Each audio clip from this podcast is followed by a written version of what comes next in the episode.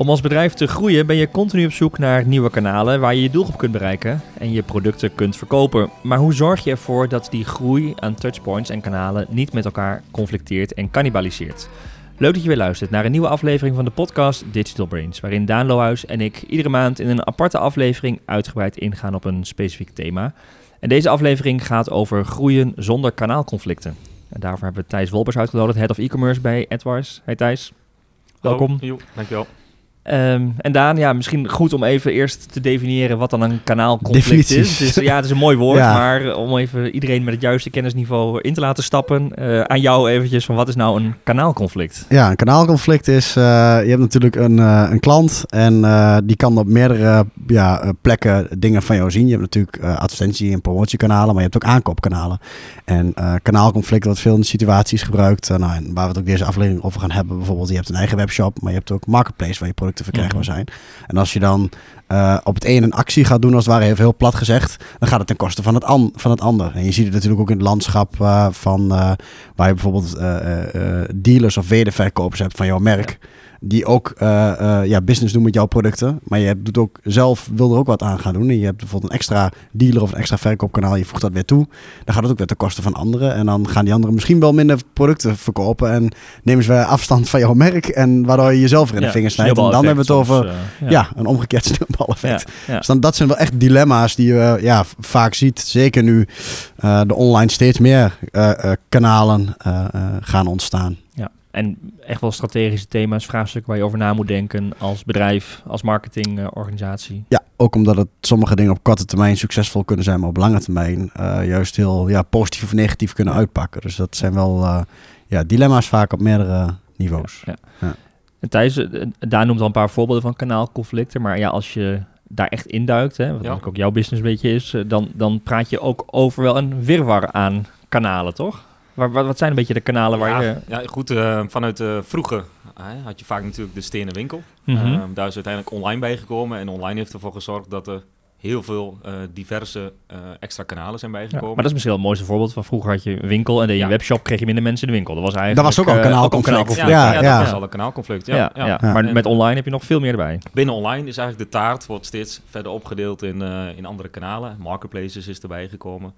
Eh, best wel bekend natuurlijk. Maar eh, wat je nu afgelopen twee jaar best wel veel ziet is eh, een stukje social commerce. Dus de Hm. verkopen via social kanalen. In Nederland nog niet super groot als het gaat om directe verkoop. Maar in het buitenland zoals China is dat al tussen de 10 en 15 procent van de Ja. aankopen. Dat En is we echt een hele grote punt van de taart eigenlijk. Als je, En we hebben nog, eh, ik kan me nog herinneren dat wij de vorige keer eh, dat wij ook samen in de podcast zaten, we het ook al hadden over eh, wat tijdens COVID ook onder water via WhatsApp, wat misschien niet meetbaar is of Ja. tastbaar, maar waar ook wel een hele hoop deeltjes met winkels werden gesloten door gewoon reacties en DM'tjes eh, op Instagram, en, ja. tikkies. Ja, Ja. ja. eigenlijk is de, ik denk dat eigenlijk dat stukje conversational, dus los even van de reacties op, op posts op social, Hmm. maar het stukje rechtstreekse communicatie via WhatsApp bijvoorbeeld of een ander messaging kanaal, dat dat ook gewoon extra kanaal ehm, al is Ja. en ook eh, belangrijk gaat worden in de toekomst. Dus Ja. dan zie je dat die taart nog verder opgeknipt eh, gaat worden. Marketplaces is natuurlijk ook een... eh, Marketplaces, de, de, de dealers, dus misschien als je een brand bent dat je wederverkopers hebt van je, Ja. van je product. Ja, wat ook weer e-commerce partijen kunnen zijn die ook jouw product in een gespecialiseerde Ja. store of een bepaalde propositie ook Ja, verkopen. kan indirect ook wel soms een concurrent zijn zelfs, die misschien jouw eh, artikelen verkopen. Ja. Maar online toch wel een soort van concurrent is. Vecht om dezelfde posities Ja. in, de, in de zoekresultaten, vecht om dezelfde klant. Ja. Eh, dus daar ja, staan eh, voldoende conflicten op de loer. eh, Ja. En, en merk je dan dat eh, er altijd goed over nagedacht wordt over de potentie van een kanaalconflict, zeg maar? Dat het, dat het in potentie aanwezig kan zijn? Of, Ja, heel erg. Wat mij betreft veel te veel zelfs. Dus wordt veel te veel vanuit angst gehandeld. Oké. Dus heel vaak worden nog potentiële verkoopkanalen niet benut. Nou, Mhm. Pak bijvoorbeeld een marketplace voorbeeld. Als je kijkt hoeveel brands bang zijn om de stap te maken naar marketplaces te gaan. Wordt heel vaak gekeken vanuit wat zijn de gevaren, wat gebeurt als Ja, ik die zijn heel overduidelijk, zeg maar. Die Die kun je heel makkelijk benoemen. Van, Ja. Stel je voor dat wat Maar onze... benoem eens, wat zijn, wat zijn de risico's Ja. waar ze dan eh Ja, vaak, vaak als je het over een brand hebt natuurlijk, eh, is dat een van de eerste stappen die ze zelf gaan nemen als het gaat om rechtstreeks verkopen als ze nog geen eigen webshop hebben. Dus Ja. dan krijg je direct het conflict met je dealers op de loer van hey, bra- brand, eh, ga je nu zelf eh, verkopen? Eh, Ja. En gaan ze misschien je merk uit de schappen halen, gaan ze je niet meer verkopen. Dus Ja. dat conflict ligt natuurlijk heel Of zij verkopen het al op een marketplace. Ja, De als dealers. tussenhandelaar, dat doen ze al lang. Ja, En dan kom jij ertussen als merk zelf in één keer. Af en toe zie ik nog wel eens dat er eh, in eh, licenties, eh, contracten, dat is afgesloten dat bepaalde partijen dat wel of niet mogen. Ja. Soms vanuit vroeger uit is gewoon het hele recht weggegeven voor bepaalde landen. Ja. Van jullie mogen via marketplaces verkopen, dat gaan we toch niet doen. Daar komen ze nu op terug, maar contractueel kunnen ze er niet onderuit. Dus ja. dat ligt gewoon een heel kanaal wat ze niet kunnen gebruiken. is kanaalconflict wel opgelost. Ja, Juridisch dat is- gezien. Juridisch is het Maar goed, daar laat je heel veel potentie liggen natuurlijk. Ja. Ja, maar dat zijn exact die voorbeelden ook van op lange termijn keuzes, zeg maar. Want die fout kan nu nog steeds voor sommige organisaties misschien nog wel de loer liggen. Eh, nu Ja. is dat dan geen maar dat is dan social commerce bijvoorbeeld. Of met een influencer die een Ja. exclusief recht krijgt. Of dat kan zich Influencers ligt daar heel erg mee. eh, ja, daar ligt een potentieel gevaar of iets waar men nog helemaal niet naar kijkt eigenlijk. Maar daar Ja. kunnen ook rechten aan worden weggegeven of exclusieve deals worden gemaakt met samenwerkingen.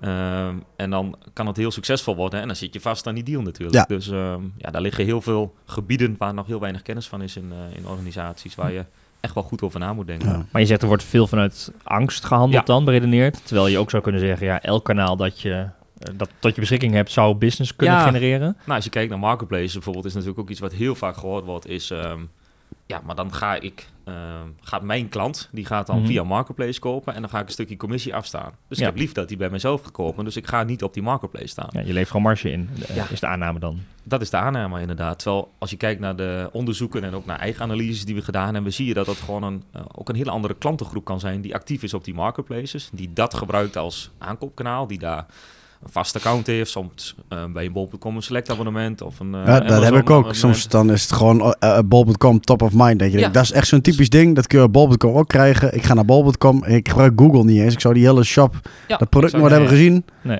Eh, als ik hem... Ja, dus, ehm, Dus ja, je nieuwe doelgroep. ja, je ziet, wat, wat zal het zijn? Dat verschilt natuurlijk een beetje per, per branche, per type product wat je hebt. Maar dat de consument misschien wel 20% van zijn portemonnee uitgeeft op een marketplace. Dus als je daar niet actief bent, is je potentie aan omzet gewoon 20% minder. Omdat Ja. je die, die omzet laat liggen. Die, Ja. die klant die shopt daar gewoon. En als je daar niet staat, dan eh, kun je die omzet niet pakken. En we hebben zelf al eens die cannibalisatieanalyses gedaan. Dus dat je gewoon kijkt naar ehm, de klanten, bijvoorbeeld de verzendadressen die je krijgt vanuit de marketplaces, naast je eigen Ja. database legt. Oh ja. van, hey, zijn dat exact dezelfde adressen waar ik kan leveren of een marketplaces? Ja, we hebben, het ligt vaak maar rond de 2% overlap. Dus je ziet dat het een gigantische extra groep klanten is die je daar kunt bereiken. Ja. We hebben wel eens enquêtes gedaan ehm, aan die eh, klantengroep die via Marketplace heeft besteld, waarbij gewoon heel veel mensen aangeven. Ik vertrouw, nou, ik pak nu even bol.com, ik vertrouw bol.com, ik shop altijd bij bol.com, dus ik koop daar mijn producten, Ja. weet wat ik krijg. Dus ik eh, koop daar product X en Y, maakt me niet uit. Eh, Ja. ik ga niet eens ergens anders kijken. Ja, en, en, en dat is dus, ja, er is een, een bepaald eh, kanaalconflict en er zit wat cannibalisatie. Laat het een keer twee, misschien is Ja, het 10%. die wordt heel erg overschat wat mij betreft. eh. Ja, Mm. en dat is waarschijnlijk lager dan je denkt. Ja. Zit meer op de 10%. Maar het deel omzet wat je dus mist en wat, waar de meesten niet aan denken, dat is dus 20 ja. of 30 of misschien ja, wel ik- 40%. Ja, als je het eigenlijk, eh, soms moet ik het wel eens heel simpel uitleggen. Dan zeg ik hetzelfde. Stel je hebt een, eh een retail concept of een kledingmerk zeg maar, met, met eigen fysieke winkels. En eh, je opent door het hele winkels, of eh, door het hele land open je winkels, maar de Randstad eh open je geen winkels. Mhm. Ben je niet aanwezig, dus je laat gewoon een heel deel Ja. van je klanten laat je gewoon liggen. Maar er zit natuurlijk wel een, eh, en dat is misschien meer de, de eh, voorbeeld wat iedereen her- herkent uit zijn eigen omgeving. Restaurants die bezorgen en nu aangesloten zijn Ja. bij thuisbezorgd. De consument gaat naar thuisbezorgd, maar de macht komt ook bij thuisbezorgd te liggen Ja. richting restaurants. En toch zie je ergens weer restaurants zoeken naar andere kanalen weer om ook een afhankelijkheid eh, niet te groot te maken. Ehm, dat is misschien bij kanaalconflicten. eh, kan het natuurlijk met Ja. kan het cannibal- cannibaliseren, maar je wilt ook je, je zorgen dat je wel weer voldoende kanalen inzet om dus niet afhankelijk te gaan worden van één of twee kanalen. Nee, absoluut. Dus eh, dat helemaal mee eens. Dus je creëert wel een soort afhankelijkheid als je alleen maar via zo'n partij zou gaan Ja. werken. Ehm, ook het stukje klantdata waar je eh, bijvoorbeeld geen eigenaar van bent. Ehm, dus er liggen ook absoluut heel veel nadelen. Dus je moet zeker alle voor's en tegen afwegen en daar een juiste strategie op maken wat je met welk kanaal gaat doen op welke manier. Ja. Ehm, maar het voordeel van online is dat je best wel flexibel bent, makkelijk kunt schakelen en eh, verschillende dingen kunt toepassen. Dus eh, ja, je moet het ook niet, niet inderdaad alleen afhankelijk vanuit de positieve bril Nee. bekijken. Want Nee, eh, nou, je bespreekt ook, ook wel eens eh, het feit dat een marketplace natuurlijk zelf marketing gaat doen voor Ja. die producten. Stel, het zijn je eigen eh, merkproducten, dus je eigen brands die je op een marketplace verkoopt. Ja, dan moet je wel realiseren dat een marketplace ook vindbaar gaat worden. Ja. In een Google. En, Ja. eh, een marketplace heeft natuurlijk een eh, hele hoge autoriteit. Dus de kans is aanwezig dat zij gaan ranken boven je eigen webshop, boven je eigen brandsite. Dus dat ze inderdaad op die manier misschien wel weer klanten eh, links of rechtsom gaan pakken Ja. die je misschien anders zelf had bediend. Ja, op korte termijn kan de, eh, de overloop van klanten kan beperkt zijn, Ja. maar na een verloop van tijd wordt de dominantie van zo'n marketplace groter en kan Ja, het veranderen. Ze, ze gaan Ja. adverteren in de Google Ads. Dus dat betekent dat de CPC's eh, verder opgevoerd gaan worden, omdat de concurrentie hoger wordt op die producten. Ja.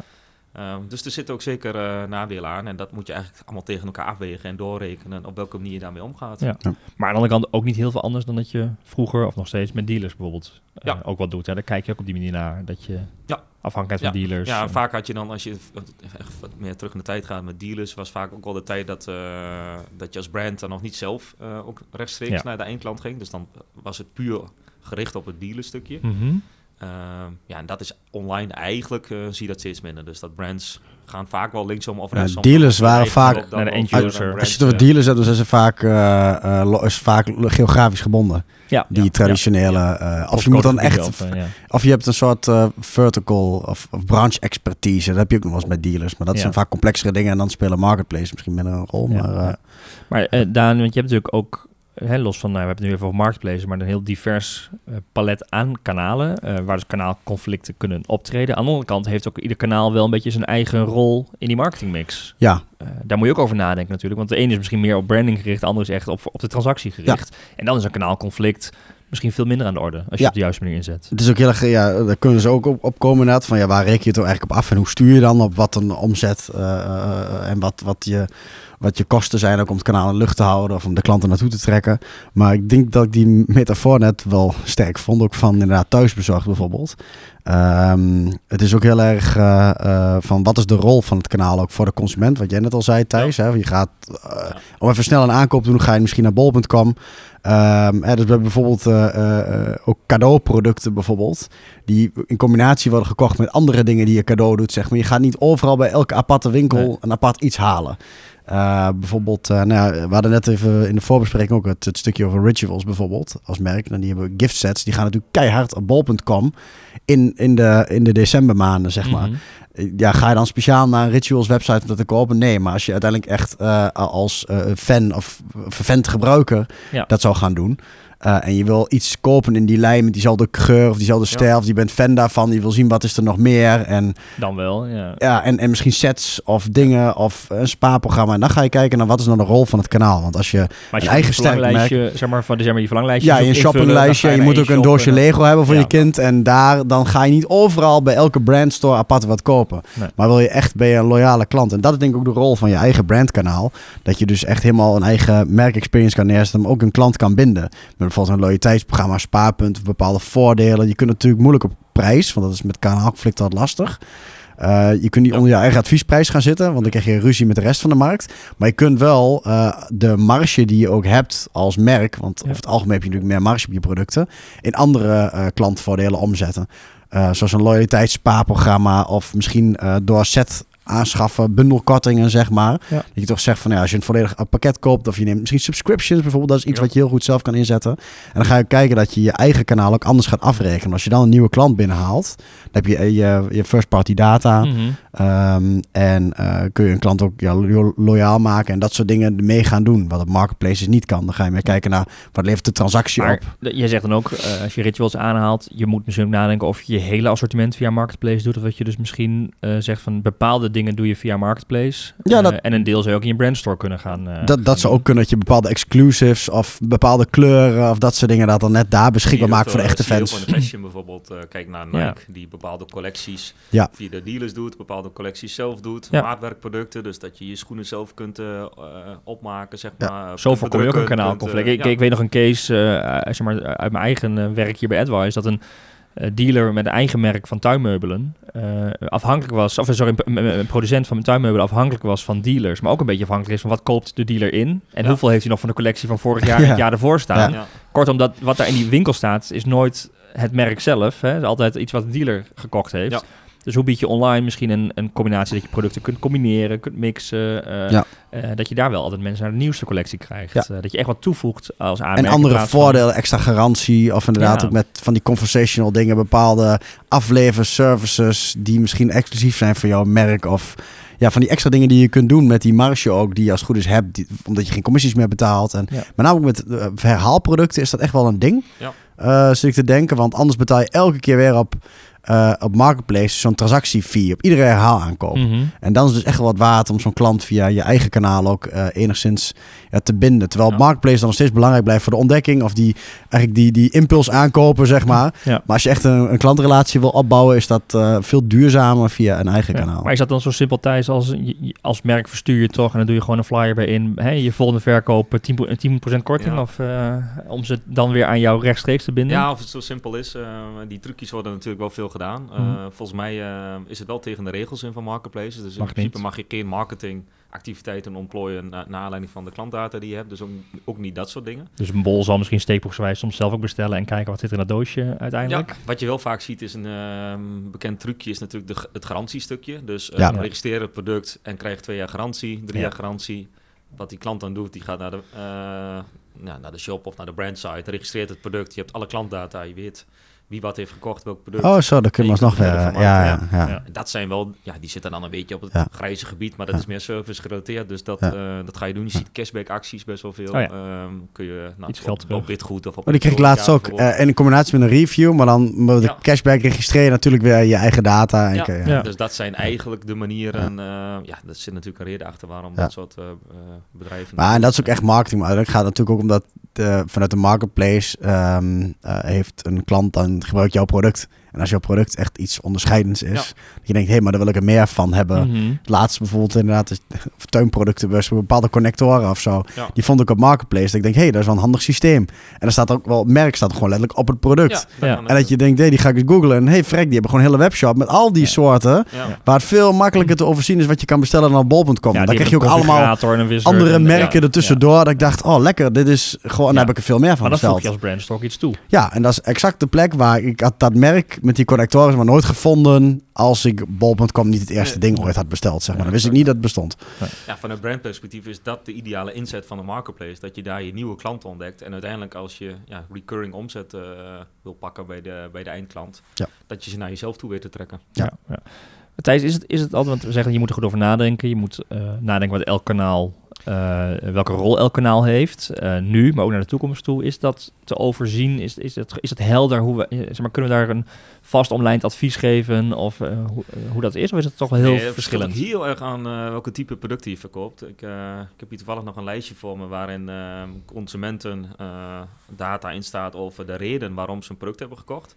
Dat loopt heel erg uiteen. Kijk bijvoorbeeld naar de fashion. Mhm. Daar is 37% van de aankopen gebeurt spontaan. Omdat ze het product spontaan tegenkwamen. Maar ja, dat herken je natuurlijk wel als je in de stad loopt. Je bent op zoek naar een paar schoenen en je komt Ja. met eh, twee tassen vol met andere spullen Ja. ook weer terug. ja, ja. Ehm, maar dus het spontaan aankopen doen eh, voor fashionartikelen, ja, dat gebeurt natuurlijk zelden op een marketplace. Daar ga je vaak naartoe omdat je iets, een Iets item nodig vervangen. hebt, Je hebt iets nodig, je wilt iets vervangen.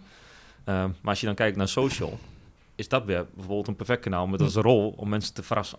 Nieuwe Ja. collecties te laten zien, eh, ontdekkingen te geven. En vanuit daar die 37% eigenlijk te pakken waarop de consument geld uitgeeft aan, Ja. eh, aan fashion. Dat is exact ook die essentie waar we mee begonnen. Ja. Ieder kanaal heeft zijn functie. Je kunt niet zeggen gewoon als je iets naast zet, dan cannibaliseert het. Want Nee. waarop? Het mensen die gericht zoeken of mensen die toevallig dingen ontdekken. En zo Exact. heeft ieder... En, en dat is in de fashion is dat bijvoorbeeld weer heel hoog. Maar als je dat dan eh, naar andere productgroepen, naar elektronica of televisies, ja, dat zul je niet zo snel spontaan aankopen natuurlijk. Nee. Dus dat zul je niet op basis van een influencer die even een televisie laat zien, Nee. dat je die, die direct aankoopt. Dat gebeurt vast wel, maar voudingsgewijs veel minder. Maar veel minder. En Ja. dan is misschien een marketplace of een prijsvergelijker of dat soort kanalen zijn we veel belangrijker Ja. om eh, aanwezig te zijn. Dus het verschilt gewoon heel erg bij. eh, Ja, maar het heeft te maken dus inderdaad met inderdaad low interest, high interest. Ja, maar ook, ja. ook dus, dan denk ik ook weer als merk van wat is je servicegraad? Eh, ik, ik weet niet wat LG bijvoorbeeld doet, een top of mind merk. Ja. Als je zegt die koopt bij Coolblue, krijg je vast goede service eromheen. Maar misschien als je bij LG zelf zou bestellen, ik denk niet dat, dat die zijn denk ik ook bang voor kanaalconflicten. Ja, maar zeker. misschien in de toekomst wel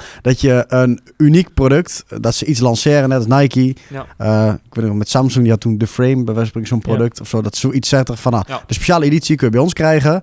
En dan wordt die ook eh, afgeleverd. En je hebt dan twee jaar garantie. Of drie, vier jaar. Of exclusieve content erbij. Of dat soort dingetjes als je het via je eigen kanaal doet. Ja, dat zie je heel vaak. Dus Ja. eh, op die manier moet je gaan denken, absoluut. Maar het is natuurlijk ook eh, ons vakgebied en helemaal als je in deze business ook zelf bent als merk, eh, is het natuurlijk ook volop in beweging. Dus je, het is ook niet zo dat je dan een kanaal inzet en achterover kunt gaan leunen en denkt, nou de komende jaren loopt dat wel. Ze kunnen Nee. natuurlijk ook, eh, hè, je ziet met name ook de social commerce wordt heel sterk groeien, hè, de rol Ja. van social veranderen. Dus je moet ook die kanalen weer herevalueren steeds en Ja, monitoren moet- hoe het gaat. Ja, absoluut. Eh, en je moet ook zeker de aandelen in de gaten houden als het gaat om hoe groot is het aandeel van eh, de cons consumentenspend eh, Mhm. op een social of een marketplace. En naarmate dat toeneemt, Oh ja, specifiek ook in jouw branche. waarop jij actief bent, dat die kleiner worden. Ja, Dus je zit dan misschien wel, hè, stel je hebt alleen je eigen brandstore. Het feit dat er marketplaces bij komen, social, conversational, dat zorgt er eigenlijk voor dat de taartpunt, zeg maar, waarin jij actief bent, steeds kleiner wordt. Dus dat van iedere 1000 euro die een consument uitgeeft, ja, dat dat misschien 500 euro was vorig jaar, dat dat nu nog 400 euro Ja. is. Dus je Hm. zit dan in een krimpend segment. Ehm, en als je dan groeiambities hebt, ja, dan maak je het zelf wel heel moeilijk natuurlijk. Ja, Dus ook- je moet daar wel buiten Ja, omheen kijken. Ook als je gaat investeren in je merk of merkbekendheid Ja. en dat soort dingen. Als je dan vervolgens maar op één, een kwart van alle kanalen, als je in een fysieke winkel er niet bent of op marketplace Ja. niet aanwezig bent, als mensen dan jouw merk zoeken, Ja. dan heb je eigenlijk investering gewoon puur Als weggegooid. je televisiecampagnes gaat doen voor, voor je brand, reken er maar op dat er eh, zoekopdrachten zijn op bol.com, op Amazon, Ja. naar jouw merk. En als Ja. je daar dan niet staat, ja, is het zonde eigenlijk ook van die investering die je Ja. gedaan hebt in je brand. Dus je Dus wil eigenlijk op alle touchpoints aanwezig Ja, zijn en waar, dat de, stukje- waar de klant ook is. Dat percentage cannibalisatie, dat, dat inderdaad dat is vervelend. Maar wat we nu net noemen, Ja. als je die effecten niet meepakt, is veel erger dan dat stuk Ja, dat, cannibalisatie dat, wat je dat is natuurlijk wel een beetje, ehm, in, ja, hoe zeg je dat? Daar kun je twee kanten op redeneren. Je kunt zeggen, je hebt een grote tv-campagne en ik ga naar Bol en ik ga het product zoeken, ik zie het niet. Dan kun je zeggen, dan ga ik verder zoeken in Google en kom ik alsnog bij de brandstore uit. Of ik zie bij Bol een concurrerend product Ja, precies. en daar ga ik voor. Ja, daarom, dus Ja. je, je weet natuurlijk ja. niet, je weet het niet, het is een soort ja, risicoanalyse die je Ja. maakt als merk. Wat is een scenario wat je wilt, waar je op in wil zetten? Wil je zeggen, ja, ik geef een podium aan een concurrent, want ik ben er zelf niet? Of dek je alle touchpoints af door het sowieso te zijn met misschien een stukje cannibalisatie? Ja, ja dat, dat ligt toch een beetje aan iedere case is het, eh, is het apart. Maar als je in, eh, ja, in het algemeen zou ik zeggen, kijk naar ieder kanaal welke rol het heeft binnen jouw productgroep, bij, eh, bij jouw klantengroep en pas het op die manier wel toe. Ja, en, en wat is het in de toekomst? Drie, vier jaar later. Want ik denk dat dat wel een zorg is als je bijvoorbeeld kijkt naar marketplaces. Ehm, ja, ik had dan laatst een aantal cases waar dan de waar marketplaces de dominante is, zeg maar, waar je dus geen eigen shop hebt. Ja. En wat je daar wel ziet is over de jaren heen, met name met herhaalproducten of eh, producten van een relatief hogere waarde, waar, waar, waar je afhankelijk bent van alleen de marketplace, is dat ze inderdaad steeds meer die advertising gaan doen. Als ik eh, eh, een voorbeeld, eh, als je op Lego gaat zoeken in de VS, in Mhm. Amazon bijvoorbeeld, dan, ehm, dan krijg je gewoon concurrentie van Lego die gelijkwaardig speelgoed aanbiedt als een soort display advertising erboven te staan. Ja, in Amazon. Hè? In Amazon. Dus je zoekt eigenlijk ja. op Lego en je krijgt gewoon advertenties van mensen die dus inderdaad Lego zoeken, zijn ook geïnteresseerd naar dit soort type producten. Want eerst je eigen brand is inderdaad echt een alternatief. Heel ander soort speelgoed. Dus eh, wat je ziet is dat marketplaces ook, ja, als mensen binnenkomen, precies met het voorbeeld wat je net zegt, ook steeds meer advertising als verdienmodel gaan zien om mensen nog gewoon naar ja, eh, het, het merk te sturen die het meest betaalt. Ja, of waar ze het meeste rendement op draaien. Ja, en dan is het doel van Amazon misschien die transactiewaarde, die kassabon zo hoog mogelijk te krijgen. Ja, door en de toch ergens, eh, advertising marge die die. Ja. eh, die die partij biedt en ook weg wil geven. Dus je ziet wel dat ook als je daar heel afhankelijk van bent, is dat je relatief meer af zal gaan dragen aan marketplace en ook advertising moet gaan doen om ja, de, eigenlijk de bestaande vraag naar je merk ook weer in te gaan vullen. Dus als je dat puur hebt als eh, eh, kanaal, zeg maar, en dan wil ik niet marketplaces in een slecht daglicht zetten, want Nee, en nogmaals, zijn voor Discovery, dit, biedt ook dus kansen om je Ja. merk onder de te brengen. Ja. Je kunt op die manier ook gebruik maken van die advertising. Exact, dus heeft precies, twee kanten. Maar ja. wat je ziet, eh, eh, Jeff Bezos zei altijd volgens mij van your margin is my opportunity. Ja, ja. Eh, dat is volgens mij ook nog Ja. steeds een beetje de van. Als jij nog maar- te veel geld verdient, dan gaat Amazon kijken van hoe kunnen we dan nog advertising geld Ja, maar je- aan de andere kant, hè, we hebben het ook al over gehad, je ziet ook gewoon in search de concurrentie toenemen, de klikprijzen toenemen. Is dus bij da- Google daar worden, hetzelfde. leef je ook marges in, hè, toch, uiteindelijk. Het is niet zo dat we nou, dat je net kan doen dat je in Google nog wel helemaal alles overeind houdt en niks inlevert. Klopt, Het is laten we gewoon niet, een eh, eh, uitdaging. ja. Precies, Ja. vaak heb je die marge wel nodig aan eh, marketingbudget om tegenwoordig nog eh, vindbaar te Ja. zijn en eh, zichtbaar te zijn bij, eh, bij je doelgroep. Ja, Dus, eh, ja. Maar dat is, makkelijk is het ook niet. afhankelijkheid van één is in ieder geval eh, eh, eh, naar de toekomst toe Ja, is inderdaad. is heel- dat ja, is denk ik de les. Ja, Ja. Maar er zit nog een andere dynamiek eh, onder volgens mij. Is ook dat je ook ziet dat alle marketingcampagnes steeds meer data-driven worden. Eh, hè, algoritmes die vanuit alle data die Ja. ze krijgen zelf gaan optimaliseren. Eh, zelf beter weten waar, waar je je doelgroep kan bereiken. Alleen als je dus je eh, eindklant via een dealer of een marketplace of, of andere webshops bereikt, mis je als brand wel je eigen klantdata. Om dus ook je, je campagnes te kunnen voeden en je intelligentie en je doelgroepanalyse te kunnen doen. Dus eh, hoe, zorg hoe ga je daarmee om dan, Thijs? Wat is daar zo'n strategie achter dat je zegt, ja, ik wil toch ergens die, die inzichten hebben? Ja, ehm, hebben we net al een klein beetje aangestipt natuurlijk door eh, de, de suggesties die Daan deed en, eh, en ik ook rondom het activeren van de doelgroep naar je eigen brand. Ja, en dan kun je die data wel weer gebruiken Ja, voor Exact, campagnes. want als ja? je dus die garantieregistraties doet, dat kan heel mooi in elektronica. Bij kleding zal dat niet zo heel snel gebeuren, Nee. dus dan moet je weer andere, andere precies, creatieve ja. dingen gaan verzinnen.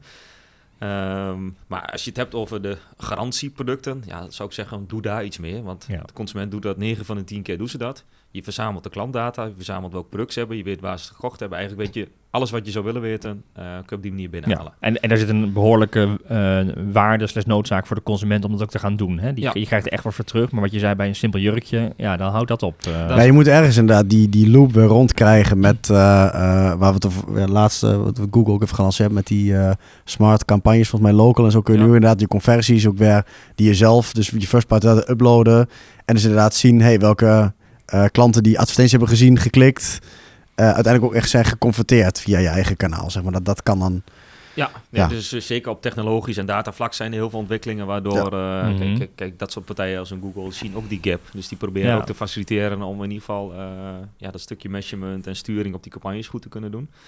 Maar wees zelf ook creatief. Denk aan reviews, denk aan...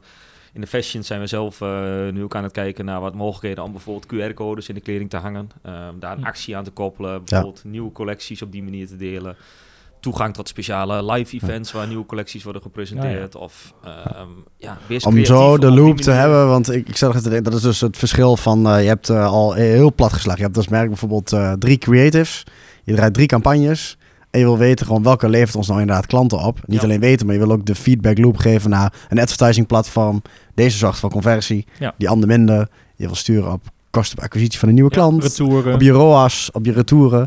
Ja. Dus dan moet je wel weten welk van de ads of eh, ook zo'n algoritme terug ja. kunnen geven van ja, Ja. hoe, hoe Ja, als je presteert het het op nou? die manier hebt, kun je natuurlijk ook nog een beetje oldschool denken door de traditionele AB-testing, bepaalde regio's, bepaalde tijdstippen Ja, dingen te ja, gaan doen. kun je bepaalde collecties geografisch, Wel of niet. Eh, Dus ja, Dan kun je nog wel gaan leren van hey, welke creatives werken, welke campagnes werken, maar wil je echt die klantdata hebben. En Ja, maar dan moet je bijvoorbeeld zelf al op een marketplace zelf ook al de, de, in ieder geval de fulfillment doen.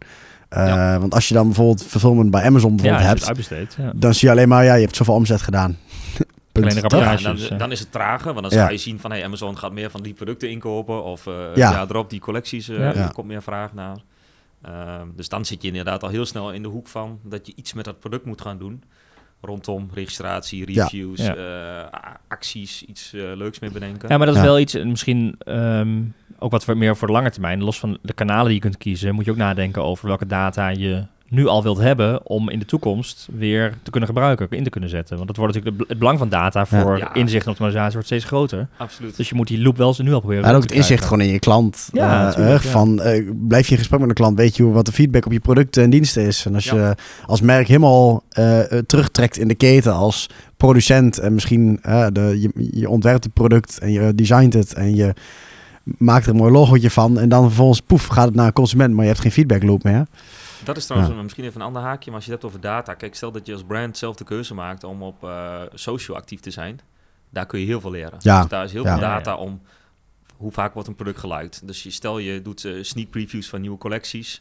Ja, dan kun je op basis van het aantal likes, dus die data, Mhm. kun je ja. eigenlijk al wel gaan inschatten. Hey, dit Wat gaat het goed lopen, doen? laten we de Ja. pressie op. Het is een soort marktonderzoek wat je dan Ja. ja. Ja, doet. dus dat Ja. marktonderzoek. Dus die data is super interessant, wat je eigenlijk ook nog eens cadeau krijgt als je actief bent op dat soort kanalen. Ja, ja. mooi. hè. Ja. Ja. Dus dat is ook een... eh, Dus dat de feedback loop met marketing, hè, los van nog de aankopen zeg maar, maar dan eh, ja. Ja, en, eh, dat, dat- en ook als je, nou, we, we hebben zelf ook wel eens cases gedaan, als je je eigen verkoopkanaal, je eigen website is, ehm, dat je op basis van eh, het aantal views op producten al kunt inschatten. Eh, zeker als het producten zijn waar de, het aankoopproces, de customer journey iets langer duurt, Mhm. kun je eigenlijk al in een vroeg stadium gaan inschatten welke producten populair zijn. Zeker Ja. als het eh, productgroepen zijn waar collecties zijn. Dat je een beetje een trends aankomen. soort van die microconversies. Voorspellende eh, waardes. Dan ja. je voorspellende Ja. waarde. En die data heb je natuurlijk niet als je inderdaad alleen via marketplaces Nee. verkoopt of alleen via dealers verkoopt. Ja. Dus dat is het voordeel als je wel je eigen kanalen ook Ja. zou draaien. En daar kun je ook weer op inspelen richting een marketplace. Dus bijvoorbeeld je advertising op marketplaces af te stemmen op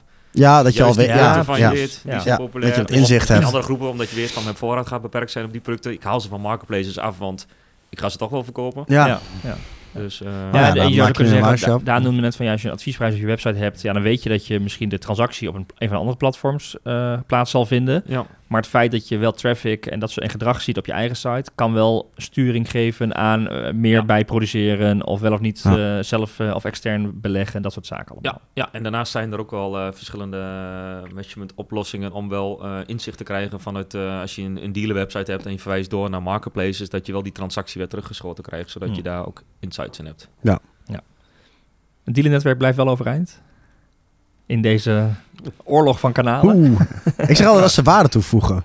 Als het gewoon puur een doorgeefluik is, een plek waar je het kan kopen, zeg maar. Dat had je op een gegeven moment, dat heb je dus ook als alle dealers op marketplaces gaan.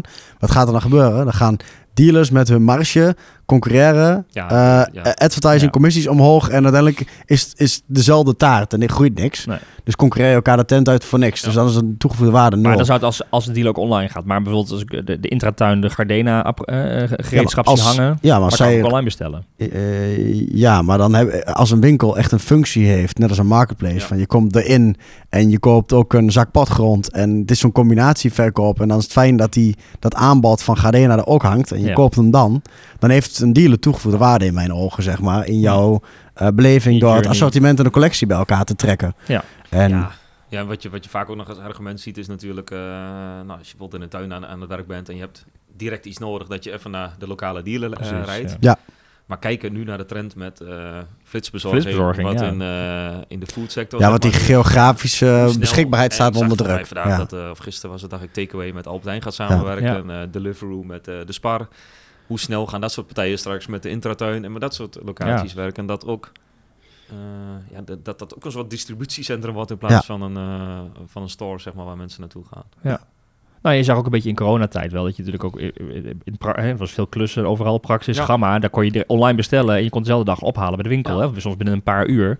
Dan voegt de winkel niks meer toe. Dan is Nee, het een zij daar distributiecentrum. zitten met die producten Ja, wel natuurlijk. hebben, dus, ja. dan- maar dat is dat de toegevoegde waarde. Ja, ja. Nee, van een is distributiecentrum, Ja. zeg maar van dat je meerdere producten, groepen combineren. bij elkaar. Ja. Ja. Dat gaan niet al die brands afzonderlijk natuurlijk eh, Nee. Nee. inrichten, zo'n Nee. distributienetwerk. Hm. Dus ze hebben wel weer die eh, winkels op die manier nodig. Ja, dus ieder kanaal heeft zijn, functie. Maar dan moet je dus Ja, inderdaad... als je nog verder vooruit kijkt en apart mee omgaan. met eh, dronebezorging, ja, Ja. dan is dat ook misschien niet meer van toepassing, omdat alles Ja. binnen 1, 2 Ja. uur door het hele land geleverd Ja. kan worden. Maar de sleutel is...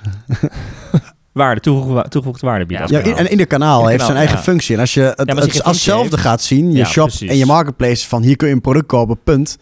Als je het zo gaat behandelen in je marketing, dan eh, heb je eh, onnodige kan- of heb je geen vergroot je de taart niet, zeg Ja, maar. exact. En, eh, en over het algemeen overs- of, overschat je de cannibalisatie, onderschat je de extra kansen die er zijn, doordat eh, ja, iedere, eh, elke klant weer een ander kanaal kiest voor een bepaald doel. Dus Ja. bijverkoop of inderdaad in je tuin gaan klussen. Eh, dan kom je voor meer bij een marketplace of bij een intratuin dan alleen maar een schaar. Ja, daarom. Dan Dus, eh, ben je niet heel gericht op zoek. Dan ben je ja. eigenlijk naar meerdere combinaties van dingen aan het zoeken. Je ziet ook in de hele markt, in allerlei verschillende branches, ook een soort van unbundelen en weer bundelen. Hè? Dus nu heb je eigenlijk al die touchpoints, allemaal verschillende kanalen, platforms. Je moet het allemaal ergens bij elkaar proberen te brengen als brand, omdat hè, met inzichten en klantcommunicatie. Maar in, in China, geloof ik, heb je gewoon alles in één platform. Ja. Eh, ja, gaan we daar misschien naartoe? eh, Poeh, dat is een goede vraag. Ja, dat is natuurlijk eigenlijk al wel jaren zeg maar, op die manier daar. Dus daar, daar zijn eh, mensen ook om op die manier eh, gewend om op die manier te shoppen. mhm. Nederland is wat dat betreft veel eh, transparanter. Dus de, de keuzes zijn gigantisch. Eh, er zijn veel meer opties. Ehm, maar je ziet wel dat ja, de grote partijen Ja. willen dat natuurlijk heel graag. De, de, de Googles, misschien een bol.com en Amazon, ja, die zouden daar wel naartoe willen. Maar ook de social kanalen. Als je kijkt waar een Facebook allemaal mee bezig is, ja, dan hebben zij wel de potentie om Ja. zoiets neer te gaan zetten. Ochama hier. natuurlijk in eh, Nederland inmiddels Ja. ook al één platform waar je heel veel... Ja, kunt waar je vinden. eigenlijk alles eh, kunt natuurlijk. eh, ook vanuit China afkomstig. Eh, maar goed, de cultuur en hoe wij hier gewend zijn te shoppen is wel anders. Ja. Maar zodra dat eh, eh, op die manier het gemak overwint van de Ja. complexiteit die je anders als consument hebt, kan dat best wel hard gaan. Ja, als het maar frictie wegneemt Ja, en dan... je ziet, ehm, eh, ik dacht ook in Snapchat dat je bezig bent met eh, mini-apps in die applicatie. Ehm, Hmm. Dus als het heel makkelijk wordt om op, op die plek alles te kunnen met de brands waarin je normaal shopt, ja, Ja. dan kan dat best wel een een reden zijn voor een consument om daar te ga- gaan Ja. shoppen. Ja, en je ziet wel een beetje de strijd bij bol.com die het assortiment steeds verder verbreedt. Fashion eraan toevoegt Ja. volgens mij. Hè? Die natuurlijk wel steeds meer Ja. probeert dat ene platform te zijn waar je een heel groot deel van je behoefte kan vinden. Maar dat is ook moeilijk. Ik zag later iemand eh, op een TikTokje ouwe hoeren over Amazon, zeg maar. Van, gewoon van de grap van, ik wil een, eh, een, eh, een gaming chair. En als je die producttitels ziet van gaming chairs. Ja, Gaming chair, lumbar support, bla bla bla bla bla. Wat is de producttitel? Als je dat uitspreekt, Ja, dan ja. ben je een kwartier bezig. en dan, eh, of wil je dit een product ook? En dan, Amazon is hetzelfde ding, alleen met een andere producttitel, een andere ja. volgorde, weet Ja. je wel. En weer een andere beschrijving in de reviews, weet je wel. Eh, Ja, De- zijn challenges die die dat zijn platformen marketplaces, die hebben ook weer, dat is nog lang niet uitontwikkeld. Als je ziet de reviews, ja, de verzending was slecht. Maar dat gaat niet over die stoel, dat is gewoon de verzending, van die stoel anders, die dan, dat is niet, eh, dus voor mij hebben marketplaces er ook nog wel heel veel Struggles mee, absoluut. struggles Ja. en in Ja. te winnen om echt een compleet assortiment net zo goed aan te bieden als een, Ja, als een merk of een shop. Dus als je op gaming chair zoekt en je ziet tien keer dezelfde stoel met een andere titel, ja, dan ben je als consument ook heel snel weg. Dan denk je, laat ik toch naar Ja. Coolblue gaan waar alles Ja. netjes op de rij Ja. staat en ik eh juist exact, en de keuze denk ik bij Coolblue ook juist beperkt is. Want als je checkt sommige categorieën, als je bepaalde eh, dingen maakt, je zoekt een laptop van zoveel inch. Op een gegeven moment is het gewoon, ja, dit zijn de tien beste die we voor Ja, jou hebben geselecteerd. goed vergeleken. Ze voegen, Exact. ja, ze geven de Ja, reviews. keuze. Dus dan, en dat gaat ook weer ver. Wat, wat is dan het kanaal Coolblue? Dat is Ja. echt voor iemand, een, een consument die echt geïnformeerd wil zijn en keuzes wil maken. Toch wel meerdere merken wil bekijken. Ja. Dat is daar de toegevoegde waarde van. Ja, zeker. Ja. De titel van deze aflevering is eh, Groeien zonder kanaalconflicten. Even heel eerlijk, Thijs. Kan het zonder kanaalconflicten? Ligt hoe hard wil groeien misschien, maar... eh, Nee, ik denk, ik denk dat je, eh, laten we zo zeggen, dat je netto eh, geen conflict kunt Exact. hebben. Dus je er Ja. netto van profiteert. Ja, dus ergens zal het eh, frictie opgeven, ergens anders zul je ervan profiteren. En ik denk als je voor jezelf een strategie uitstippelt en het onderaan een pluseffect is, dat Ja. dat kan. Dat en- je accepteert de mate van conflict als het ergens maar rendeert. Ja. En waar we het ook over hadden met branding campagnes. Als je je merk wil laten groeien en je bent maar op één kanaal beschikbaar, is dat gewoon heel stroef en inefficiënt. Eh, daar geloof ik in ieder geval wel in. Het kan een keuze zijn, hoor. het is niet verboden, zeg Nee. maar. Wat jij ook zei, van, goh, het is juist, kan exclusiviteit zijn natuurlijk. Is Mhm. altijd een strategie waar het wel mogelijk is. Maar over het algemeen, als je breed beschikbaar bent, ook offline en op meerdere kanalen, dan kun je als brand ja, gaan knallen. En dan weet je gewoon waar de consument het wil kopen, kan niet kopen. Ja. Eh, van Maar- elke branding euro heb je gewoon het maximale. Maar een heel extreem voorbeeld, Omzet. Tesla, eh, geen dealers in het land, is niet, eh daar kun je nergens Nee, terecht. dat is dat voorbeeld. daar- daar- Exclusive case, product leadership. Daar helemaal je- top. Maakt helemaal niet uit wat ze doen, daar, daar doe je alle moeite voor. Al moet je ervoor naar Amerika, bij wijze van spreken. Ja. Eh, mensen die dat willen, doen dat. Ja, Eh, nou, en ik denk ook, ja, dat is misschien ook, eh, die zijn ook, eh, die, hebben, die, vol- die verkopen een hele voorraad, denk ik ook. Wat Thijs ook zei, van als je toch exclusief, je, je voorraad is de beperking, waarom zou je dan op een marketplace Ja, een extra daarom. kanaal? Maar als je echt wil groeien en je een je voorraad en. Als eh, Tesla eh 15 miljoen auto's had gehad voor Nederland, denk ik dat ze het dealers hadden gehad. Of, Ja, maar eh, anders ja, zouden de, kunnen Wat doen, kleine ja, voorbeeld, eh, ik ben even de naam kwijt, een fietsenmerk, eh, Stella dacht ik. ja? Die zie je nu wel, zeg maar, vanuit een eigen brand, ook een soort dealers, hè, de lokale fietsenwinkels, die dan een soort van eh, Stella-dealer worden, waarbij die fietsen verkocht mogen worden. Dus ja, zij maken wel die keuze, omdat ze blijkbaar nog groeicapaciteit hebben op, eh, Ja. op distributie, voorraad en eh, op die Ja. manier kunnen groeien. Ja. Ja. En dan sneller eigenlijk de, van de voorraad af willen zijn of Ja. sneller dat, eh, Ja. de markt willen benaderen. Ja. Ja. Ja. Mooi. Het is een interessante uitdaging om als eh, marketeer en, eh, en brand mee bezig te zijn. En we zijn het al, iets wat je ook niet één keer uitdenkt en dan lekker laat lopen. Iets waar je wel eigenlijk misschien wel continu Ja, je moet het speelveld eh, constant in de gaten houden en eh, ook wat je concurrent doet, waar je klant naartoe beweegt. En op basis daarvan maak je eigenlijk iedere dag weer eh, nieuwe keuzes. nieuwe keuzes. Ja. Ja, maar maak ze vooral niet te snel, hè? Met marketplaces, deals of exclusiviteit weggeven. Nee, daarom hè. Dus geen jarenlange, even- geen jarenlange contracten met te veel dealers. vast. eh, ja, dat soort ja, zaken. ja. Ja, oké. Nou, dat zijn de learnings dan. Eh, dank eh, voor, eh, voor deze inzichten. Ehm, wil je meer weten, relevante artikelen over dit onderwerp, ga dan naar advice.nl slash podcast, waar je de show notes vindt. En heb je tips, vragen, leuke ideeën, reacties, laat het weten via podcast.advice.nl. En nieuwe afleveringen, zowel deze als ook onze Puls, de korte nieuwsupdate, als je die wil blijven volgen, abonneer je dan op deze podcast via je favoriete podcast-app of Spotify of YouTube als je dat nog niet gedaan hebt. Voor nu weer bedankt voor het luisteren en heel graag tot de volgende aflevering.